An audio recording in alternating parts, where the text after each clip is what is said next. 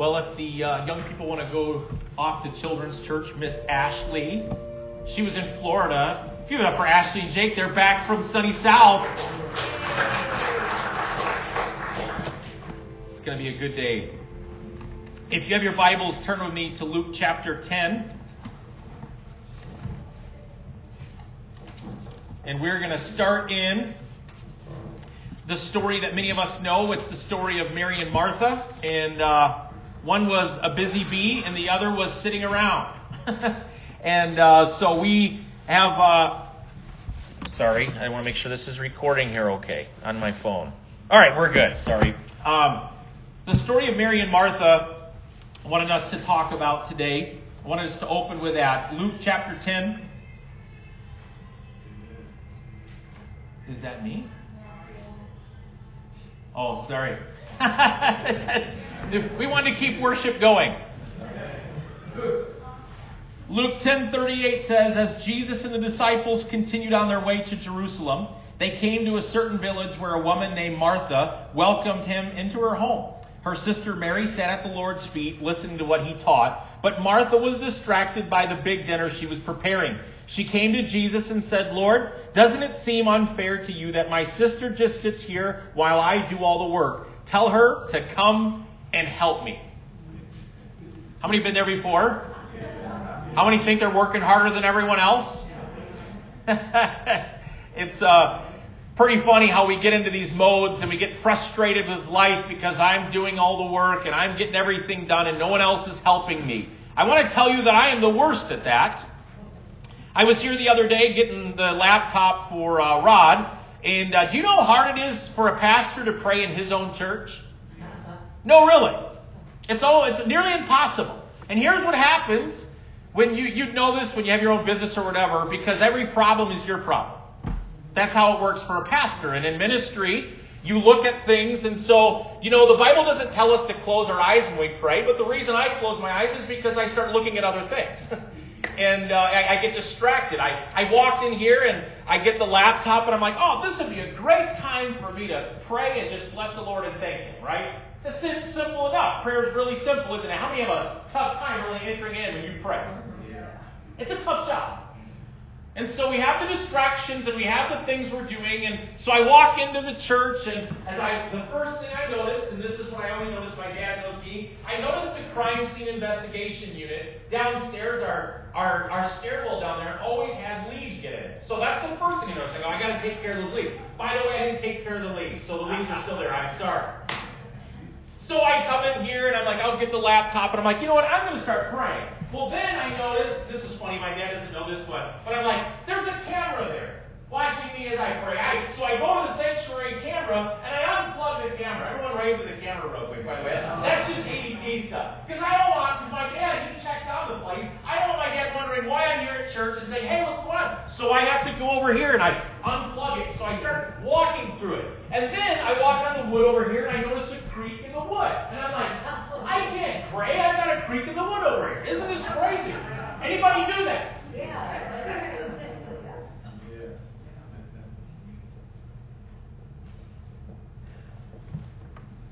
So we get into kind of this Martha mode. We work, we get things done, we try to get more done, and we try to get more done. And how many have been really frustrated when you've gone to bed at night because you didn't get everything done? and you're frustrated. And I want to tell you today that it is okay for us to relax in the house of God. And take it easy in the sense that when we come into the presence of God, we can relish His presence and we can soak in what we know and what we have in Him. And that's the love and the grace of Jesus Christ. But I hope that this is a wonderful story for us to understand. By the way, we're not knocking Martha. Martha was doing what she was supposed to do. So it wasn't that Martha was being bad and working. See, we kind of flip it on Martha. We give her a hard time because she's making the dinner and making everything smell good in the house. And by the way, let me express this to you that this has nothing to do with women responsibilities and men responsibilities. This story about these two women, you could insert two men in that. By the way, this story is about discipleship. This story is about our call to be disciples and what it means. We measure our success, I heard one writer say, based on how much we accomplish. How many miles did we run this morning? Don't you love those little things on your phone and everything? You get behind the eight ball and even your phone tells you, get up and you're not doing enough and you're like, oh my gosh, I can't relax.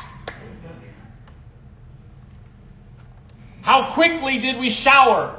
This lady writes, How much do we make the lunch and get the kids off to school? How many tasks did we cross off the list at work? How many phone calls did we return? How many bills did we pay? What we fail to see is that the more we accomplish, the less available I am to my family, friends, and to God. I should concentrate more on what I am called to be and less on what I am called to do. So I want you to think about the distractions and the to-do lists and all of those kind of things. I had printed out, it was a funny thing, uh, famous to-do lists, all right? How many have a to-do list? How many are to-do list people are in here? To-do lists are, have been around forever. We think that to-do lists are kind of new. We think that, well, we have these fun, cool apps, and I have these reminders app. I have reminders and post-it notes in the office, and then I'll put a reminder on my phone. I even have my reminder set up for my Bluetooth, so when I get into my Bluetooth connected car, that a reminder will pop up for me. It's really neat. It, it talks to you. But how do you know you still forget with all your reminders? so Johnny Cash Anybody a Johnny Cash fan in here? The Man in Black. He was awesome. So, he had a funny to-do list. This was his writing of Johnny Cash here. I got his official to-do list. I spent 10 grand for this. No, I'm just kidding.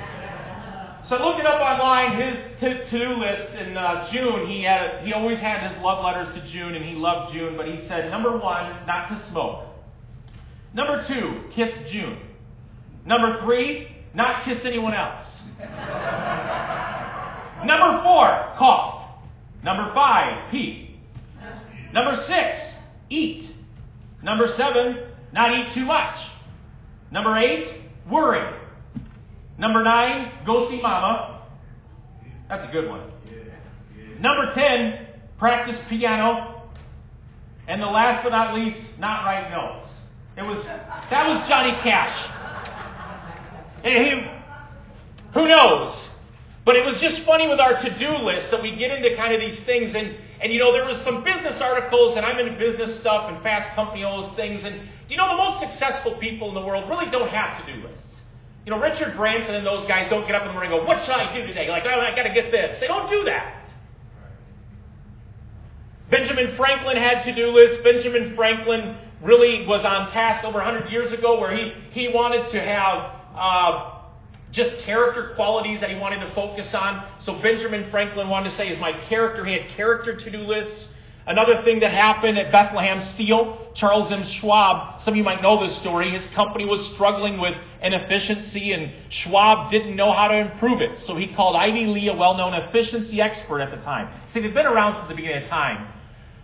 Lee agreed to help the company with his fee being whatever Schwab felt the results were worth after three months. Lee's advice to each member of the company's management team was to write a to-do list at the end of each day, which consisted of the six most important tasks to be done. The following day, they were told to organize the list based on the highest priority tasks.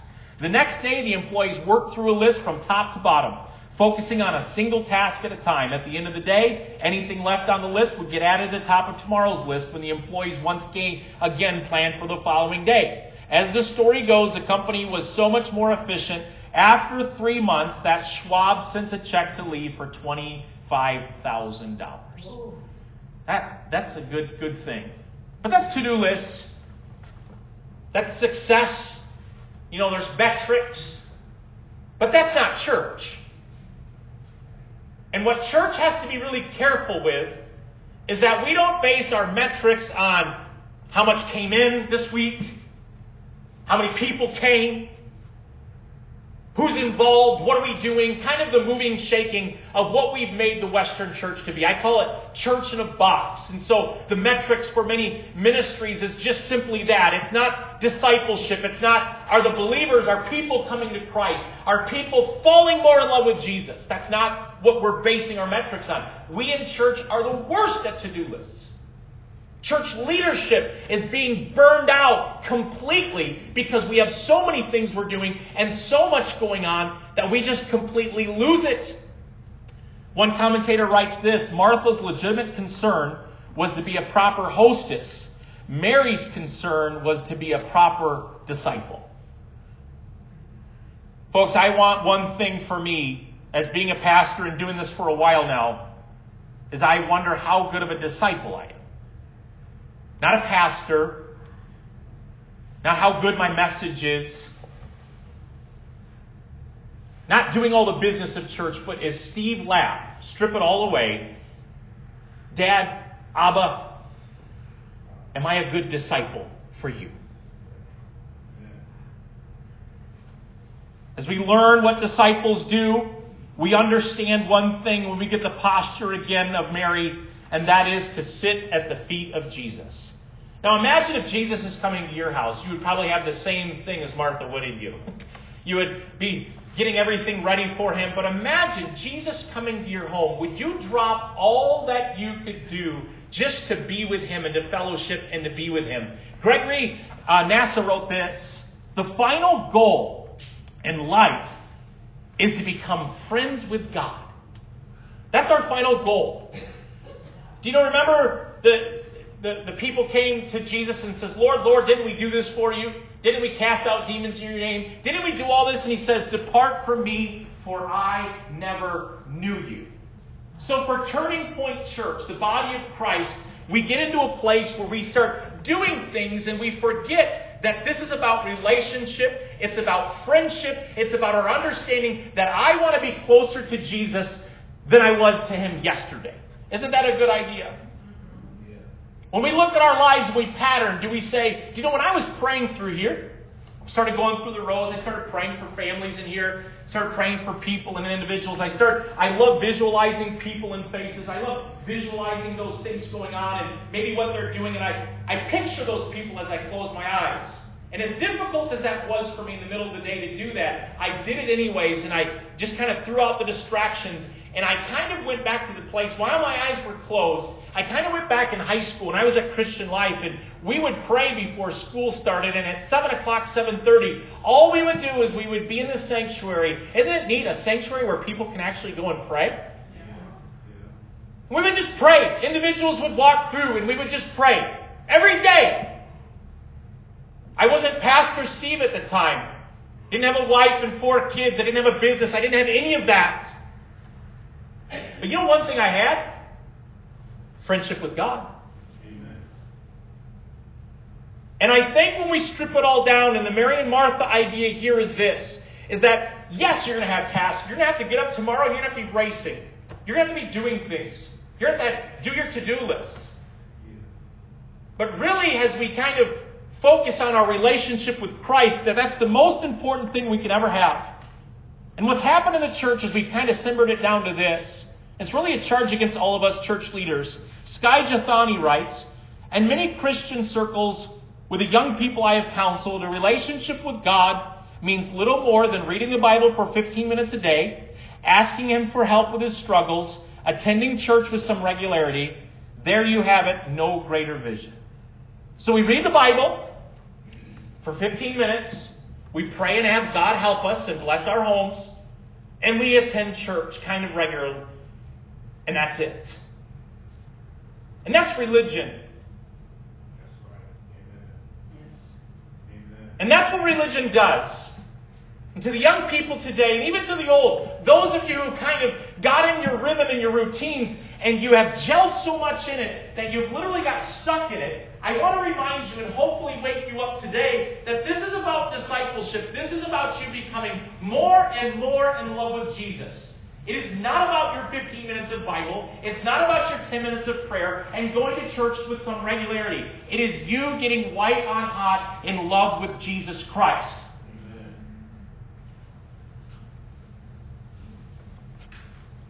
Isaiah 55 3. I think the charge I'd have against all of our churches is churches end up ruining ministry leaders because they're so driven with everything going on. There is no time for relationship with Christ.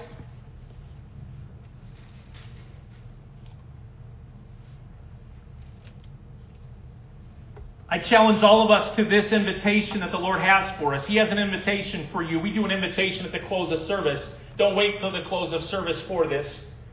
Maybe this is your promise this week. Isaiah 55 says, Is anyone thirsty? Come and drink. Even if you have no money, come and take your choice of wine or milk. It's all free. Turn to someone and say, It's all free. Why spend your money on food that does not give you strength? Why pay for food that does uh, does you no good. Listen to me and you will eat what is good. You will enjoy the finest food. Come to me with your ears wide open. Listen to me and you will find life. I will make an everlasting covenant with you. I will give you all the unfailing love I promised to David. What God is saying right there is He's just bidding us, come, talk to me, listen to me, open wide your ears to me. If you can picture Mary, Mary is just sitting there. Martha's really busy, and Martha is forgetting in that moment that she is forgetting that the Savior of the world is right in her midst, and she is busy in the entertainment mode. You know, we can get that way even when I preach or when we get stuff going, and if you just pause long enough in moments, you might just sense God in all the busyness of the day, if you just pause for a moment, you might just sense God. Because you're inclining your ear to it.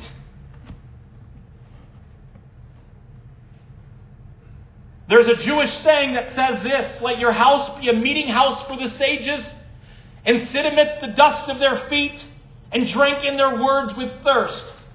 I wonder sometimes when we're reading God's Word and we've done our cute little to do list of getting into the Bible, if we actually pause for a minute and say, God, what are you speaking to me? What are you saying to me?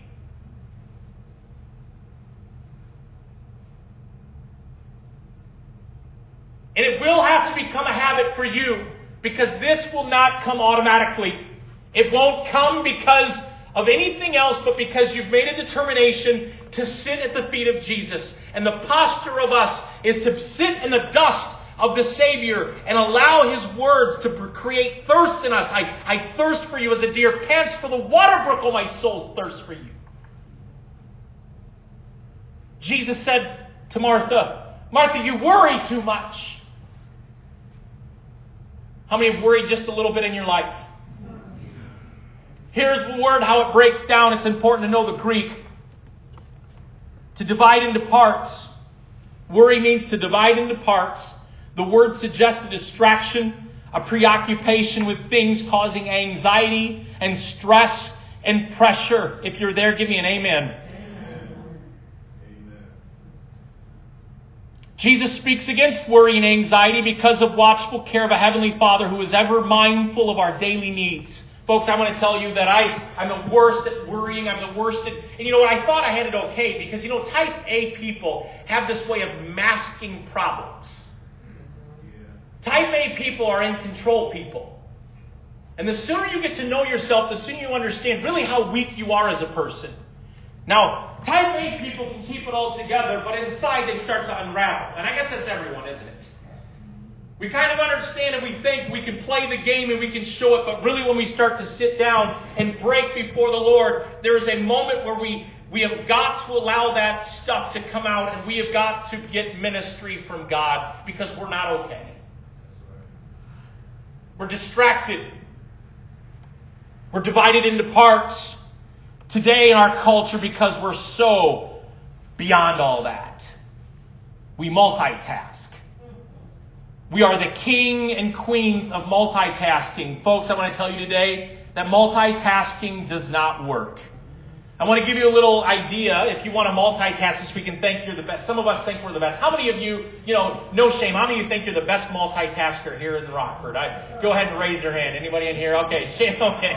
Joe's like this. so we're all good at it, and we think we've graduated. We think we can multitask. We have computer screens up. If you look at some of these tech companies and things, you'll see cell phones sitting up here and phones there and this, and they're doing that. But here's what ends up happening with multitasking. You're not multitasking. What you're doing is you're shutting your brain off really fast. It's like within a tenth of a second, and you're moving on to the next task, and then you go back and forth. Here's what starts to happen is it actually starts to catch up with you. And the prime example is this. I want you to get on the phone once Start talking to your mom, your dad, your uncle, and actually try to write an email while you talk to them. Yeah, yeah. can't do it. You're, you're, you literally cannot do it. It'll be that kind of conversation where I so often do where I'm like, what? Ann was talking to me this morning and I'm like, what did you say? And she's like, all of it? And I go, yes, please start from the beginning. Literally, it was this morning. I was, I wanted to, I wanted to add one more thing for today, and I'm sitting there, and I hear something. I hear her, but I don't hear her. And she goes, "You want me all of it?" And I go, "Yes, please start from the beginning, honey." We're terrible multitaskers. Now we might look the part, and you might actually think you're creating some success. But I will tell you what's happening is you're being stripped into parts. And we Christians need to understand that when we start to tear away from that connection we have with God because we want to get into that work mode and that, that I'm going to do this, man, just get to the point where you say, God, I just want to receive from you today, and I just want to say, I love you. Don't pray for China. Don't pray for nothing. You know what you need to do yet? Start out your day and say, Lord, I love how do you talk to your spouse? Well, don't, I don't want to ask that. How should you talk to your spouse? See, the brain works this way.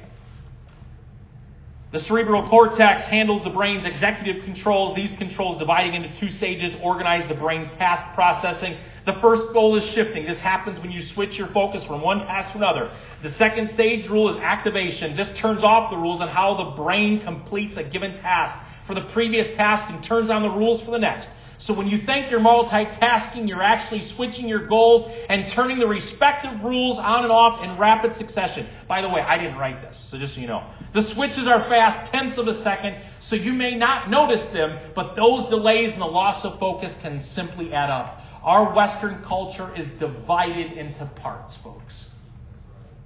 And we are highly distracted. Have you ever tried having a conversation with anyone more than 10 minutes without an interruption?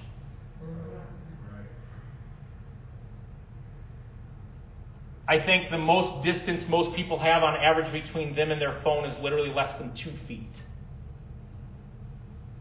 We're always on it. And Jesus had a different track. You say, well, they aren't as busy as we were. Yes, they were. They were busy. They were dealing with the same heart and core issues. They were dealing with the running around getting stuff done. Jesus said to abide in Him. You know, I am the vine, you are the branches, he who abides in me and I in him. You know, that, you're part of that grafted. You're grafted into the vine. And he uses the terminology abide. Abide means there to stay and to wait. And folk, I can, uh, folks, I can tell you today that even in all of your busyness and all of your stuff going on, that there are moments in your life where you can just stay and wait for a minute and say, God, what are you speaking to me? Pausing for a moment, they call it contemplative prayer. You see Mary's posture? She was at the feet of Jesus. And this is always what must define us as believers, not how great I can preach, not how good you are at something, but learning to stay in the presence of God we don't have to turn there, but Romans 8:15 declares this. We call Jesus Abba Father. Goes all the way back to Abraham. Now we kind of go in how the distractions are taking over our culture and the Western society we live. Mark Sayers wrote this in Living in Non Spaces. What defines us is what we love. See, some of us love our busyness. We actually get a charge out of our busyness. They're almost proud of their business. Oh man, I am so busy. Do you know, you almost feel nervous because if you talk to someone who's really not that busy and they're like, well, what are you doing? And they, they really don't have all the big things to talk about. It's like, well, it's just been a great week. And you kind of get nervous because you feel like you have to tell someone what you're busy about doing. What defines us is what we love. The key point here is that is what we do rather than what we believe that ultimately shapes us. Folks, I don't care what your doctrine is in this moment. You can have all the doctrinal stuff in order, but what you do is different than what you believe now because now it's starting to act. The point here is that what we do rather than what we believe is ultimately what shapes us. Few parents wish not to be present with their children, yet just observe the contemporary parents with their children at the park lost in their phones while their children attempt to get their attention. It is as Aristotle once remarked We are what we repeatedly do. We are what we repeatedly do. It doesn't matter what you say you believe. I can say all day long, I love Jesus.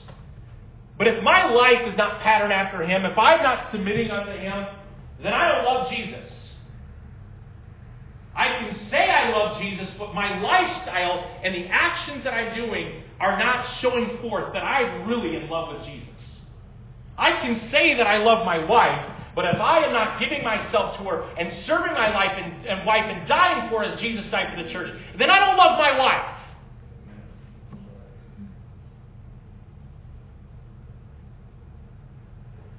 Let me say that again. Aristotle once remarked, We are what we repeatedly do. What habits do you find yourself repeatedly doing?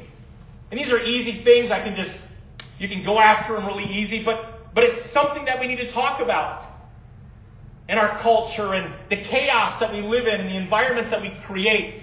Are we repeatedly doing things on our phone and we're just always on our phone?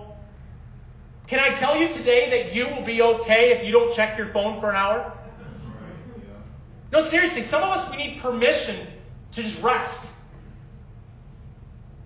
Can I tell you that it's okay in the morning that the first thing you do, you don't have to go and grab for your phone to see which town got blown up? Can I get an amen? amen. Can I say it's okay that you don't know what every politician on planet Earth is doing and that you don't have to be informed on every issue in life in order for you to advance?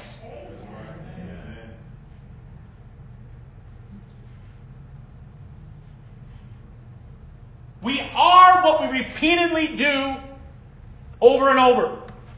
So the habit of the presence of God for us needs to change and we need to address those to-do lists. And I say with like the Johnny Cash to-do list, maybe you come up with your to-do list this week.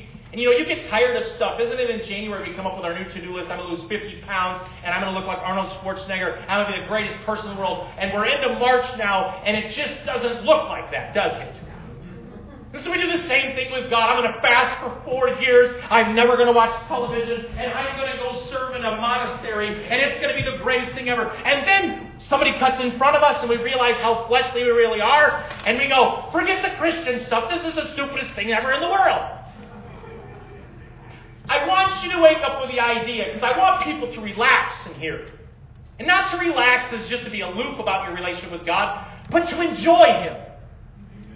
Once again, we actually enjoy Abba Father. I am telling you, children enjoy their parents. They love hanging out with parents. They love talking and joking. Last night we were sitting around and the girls were telling us stupid, funny jokes, Kelsey and we were, and we were laughing our heads off as we just talked about stupid jokes and just laughed. There was, all it was was just us hanging out.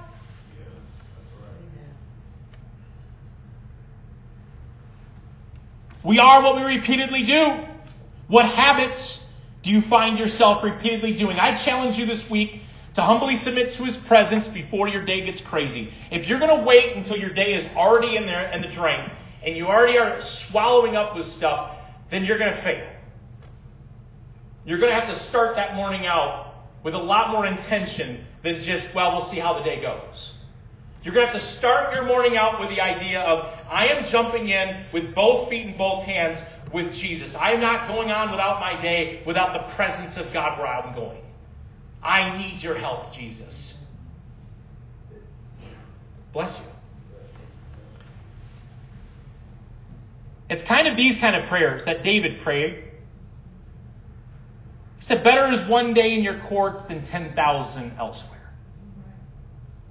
You think about the presence of God, and at that moment, what Mary thought of Jesus and how she wanted to be there right by his side. She didn't want to worry about chicken cooking in the oven. She didn't want to worry about moving the napkin over here and over there. She, in that particular moment, said, No, this is great.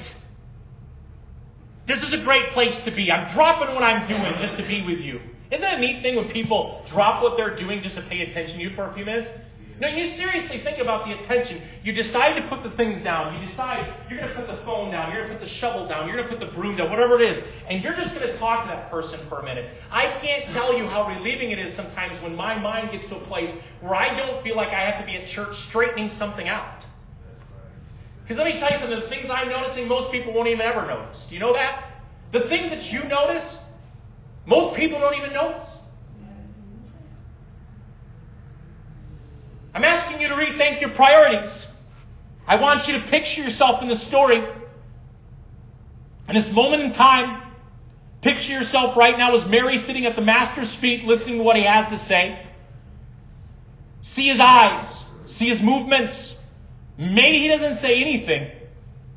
You're just getting to know him in his abiding presence. There's times you're just kind of out and you're really not saying anything, but you're just enjoying that person's presence.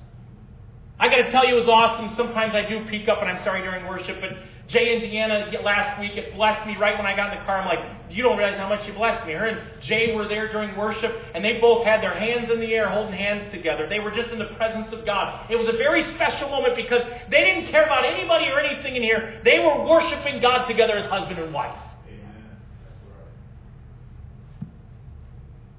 Rethink your priorities. Rethink your hands in your pockets approach to life. Rethink the idea that, Lord, are my kind of prayers like the kind of prayers that the great saints had, where better is one day with you than 10,000 doing those cool success things and going to these cool conferences and doing this and running with that person and Mr. Jones, this cool guy who knows this guy and this guy, and all the networking, and we say, I just want one day with Jesus. One day.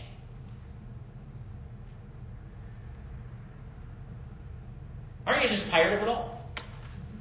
Aren't you just tired of all the to do lists, the busies, the crazies? We're crazy about ourselves. We're so stuck on ourselves and our what we got to get done.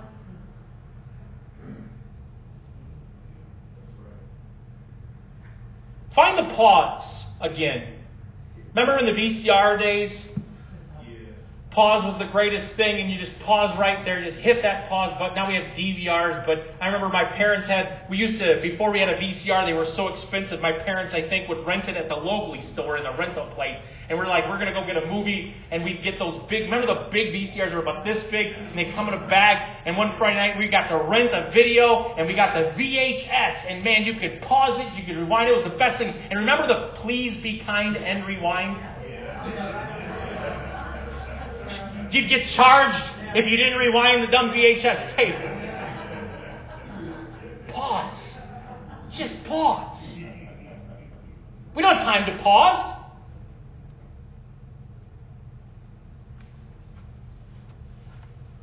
Anne has a beautiful post it note in front of the desk there from a beautiful song lyric, and it said, Lord, realign my heart.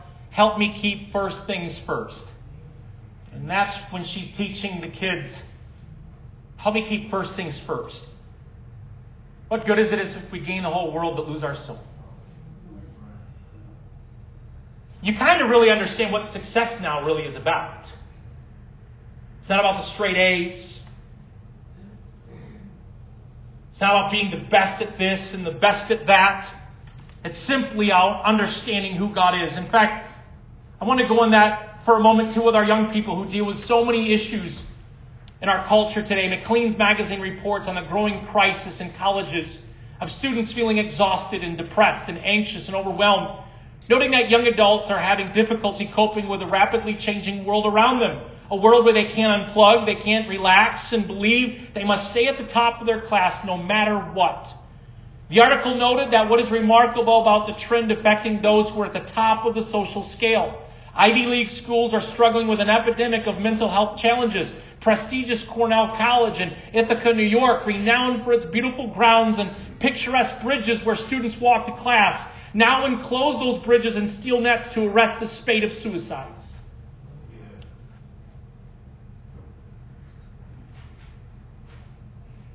He goes on to write, Byung Chul Han writes, in our contemporary society, a society of achievement without guidance, the self becomes anxious, agitated, and fearful. Caught in a constant mood from which it cannot escape, the individual becomes its own judge.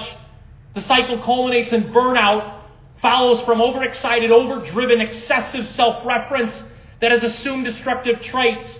The exhausted, depressive achievement subject grinds itself down, so to speak. It is tired. exhausted by itself and at war with itself, entirely incapable of stepping outward, of standing outside itself, relying on the other, on the world, locks its jaws on itself. Paradoxically, this leads to self to a hollow and empty out. It wears out in a rat race run against itself. There's no rest for the weary in the achievement society. The pace of life simply doesn't allow for recovery time. But taught to fear and flee from pain, suffering, and the negative, they become paralyzed, trapped between what they desire and their own limitations. See, we have taught our children that they can do whatever they want, whenever they want. And it's a really good ultra positive message. You can be whatever you want to be. You can do whatever you want to do. The sky's the limits. And so what they lack in our society is the boundaries and the context for what the heck that even means. And we in the church double down on that. We say, well, with God, all things are possible. You can do whatever you want to do. But we have served a God of boundaries.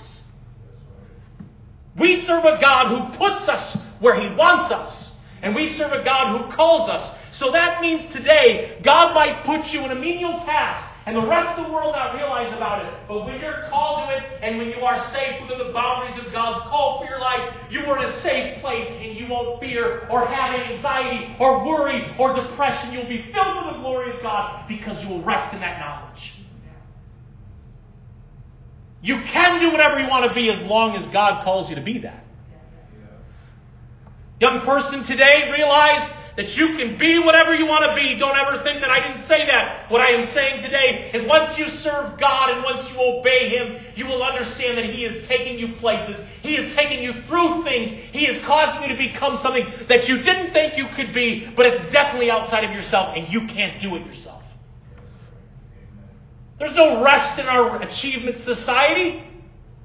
We melt from within and we have to melt out We're stuck between what we desire and what our own limitations. How many of you know the older you get, you realize how exactly limited you are? And I'm serious about that. The older and the wiser you become, you realize how exactly limited you are. And I don't want to belabor the story or use the story over and over again, but it's so applicable for me with my anxiety and the things that I worry about. I'll never forget, just over a year ago, year and a half ago, we went through this whole work thing with transition and losing people and people getting injured and just stuff going on, just the grinding of it all. And it got to the point, because Steve's always got answers for everything. I got an answer for everything. Some are good answers. We got to the point where there was no answers. And that's exactly where God wants you and I.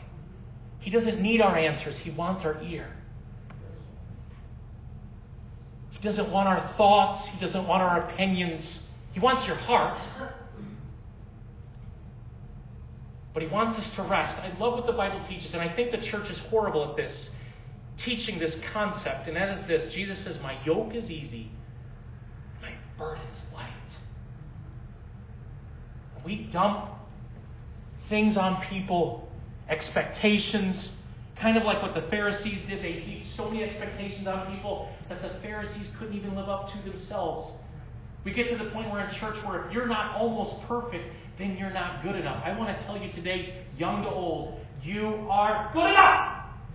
You're good enough. You're good enough. Good enough because God made you good enough. Don't ever let the devil lie to you and say you're not good enough. You're great.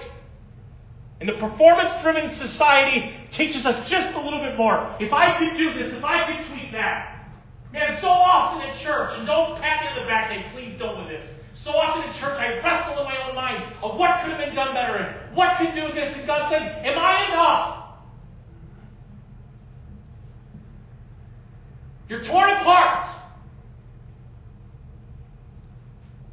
Is sitting at the face of Jesus enough?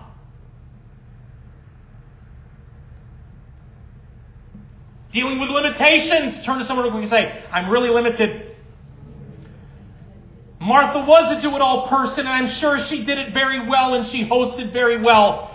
But Jesus declares today that my yoke is easy and my burden is light.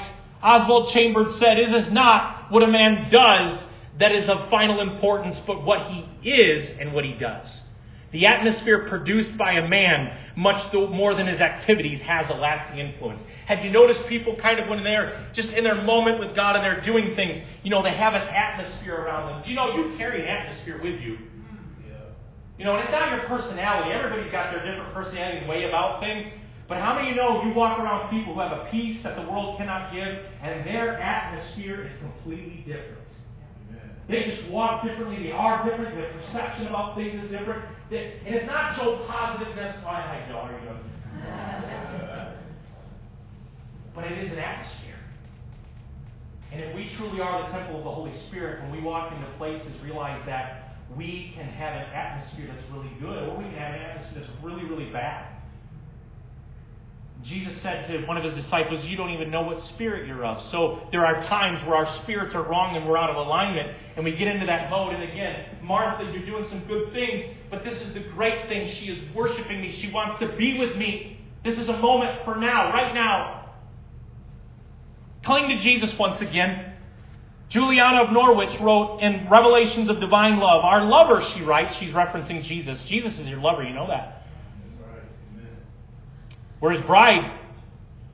Desires that our soul should cling to him with all of its might, and that we should ever hold fast to his goodness. We today are so easily gravitate to a passionless religion, need to hear her words of passion and zeal. In his love, he wraps and holds us. He enfolds us for love. He will never let us go. So our lover will never let us go. Today, if you can know one thing, Jesus said that He will never leave you and that He will never forsake you and that He loves you with an everlasting love. The very hairs of your head are numbered. All the freckles on your face. All of it. Jesus loves you.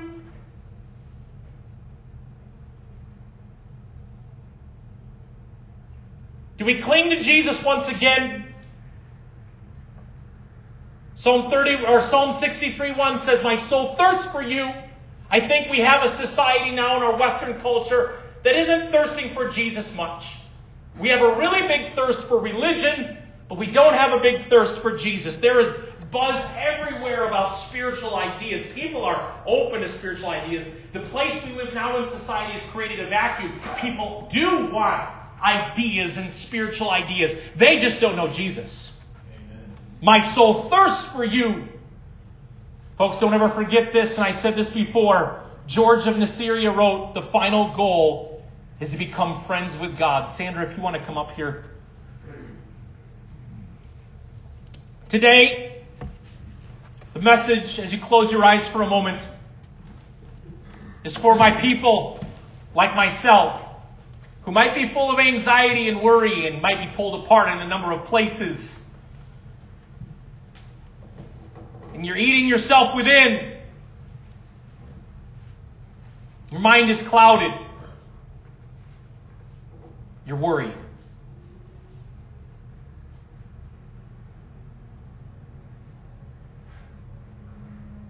This isn't about sin. This is about seeing Jesus.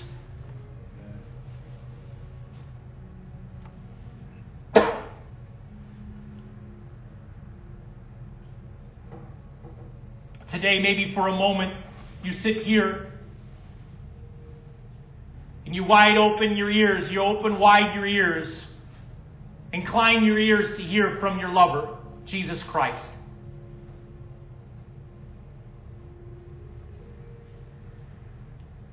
And there's a love reserved for us, and the love that He puts in us is not something that we conjure up and we say, okay, I'm really loving God this week. I'm going to put that on a to do list. All I want you to say this week is you are simply going to allow for the pause and in the moments of your life and in the busyness of things and raising kids and going to school and doing work and all that we do. Is there space? Is there boundaries in place that allow for our relationship with God to thrive? Maybe you put the pen down for a moment, you go walk to the restroom and get a drink of water. And you lift your eyes to heaven from where your help comes from, and you recognize in that moment that the Savior never left you when you went into that boardroom. You remember that the Savior never left you when you went into the office, and the Savior never left you when you were home alone. The Savior never left you.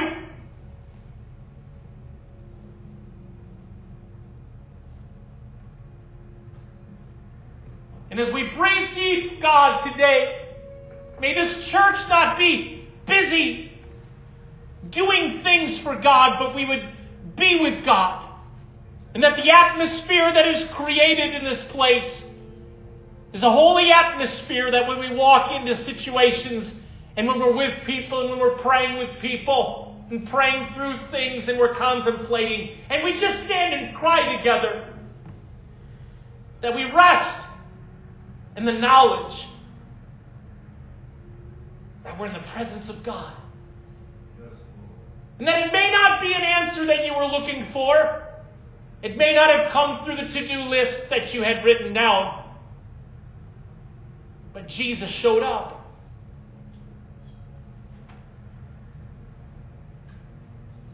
Better is one day in your presence, O God, than 10,000 elsewhere. Today, may we cleave to God. May the passion and the zeal for Him come forward and that we would be covered in the dust of His sandals once again. I don't want to know more about God. I want to know Jesus. I don't want to study Jesus and about Him. I want to know Jesus.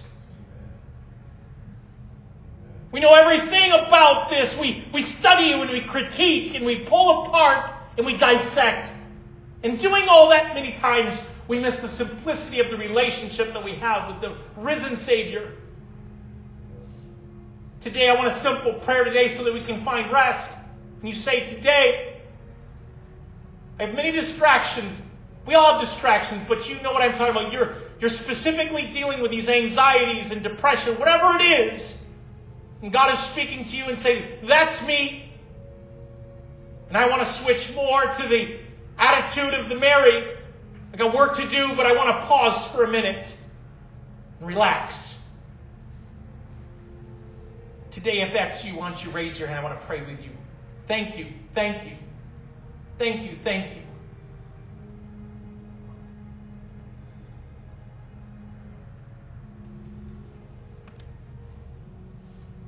Let's all pray this together. Dear Jesus, Dear Jesus I thank you for being here today. That you never leave me. That you never forsake me. I open my ear right now to what it is you might be saying. I adjust myself to be with you. To drop what I'm doing Lord, give me the strength to know when to pause, when to walk away, when to say no to things. Thank you, God, that you're my friend, that you're not a set of principles. You're my friend. You died for me. You lived for me. And now I live. Because you live. Thank you for taking the heaviness and the distractions. I meditate on you. In Jesus' name. Amen. Isn't it great to rest in the Lord? To rest. with all the hustle and the bustle everything, just think about those moments because maybe God's presence comes. We think, well, Jesus is going to come in here and sit. Maybe, maybe Jesus comes in the form of one of your friends and he speaks through your friend and you sit with your friend and get the dust of your friend on you. And maybe you go to work and there's just no one there and you feel lonely in that moment. Maybe it's the reason you're alone is because God says, I just want to be you and me right now. God comes in so many different ways. And I can I can tell you how many times sermons have come to me because of billboards and thoughts and everything else. God God speaks, man. God God loves using donkeys. He does all sorts of things. But God longs to be your friend. Just remember that God's your friend this week. I love you so much. Have a good, good week. Let me pray a blessing over this week and then we'll go. Lord, I thank you for the family of God today that we can rest in knowing you Lord, we pray that you'd prepare our hearts, Lord, that as we leave this place, the safe place, God, that you're sending us out into a dark world. But God, we're the light, we're the city on the hill because of you. God, even when we go through those hard struggles and we face those things and maybe people and circumstances, that God, you give us the mind of Christ and the words to speak and how to deal with problems and how to deal with issues because we're in friendship with you. We have koinonia fellowship. And God, we bless you and we thank you. God, I will say this and declare this over each person here. We declare now that no weapon formed against anyone in this church will ever prosper.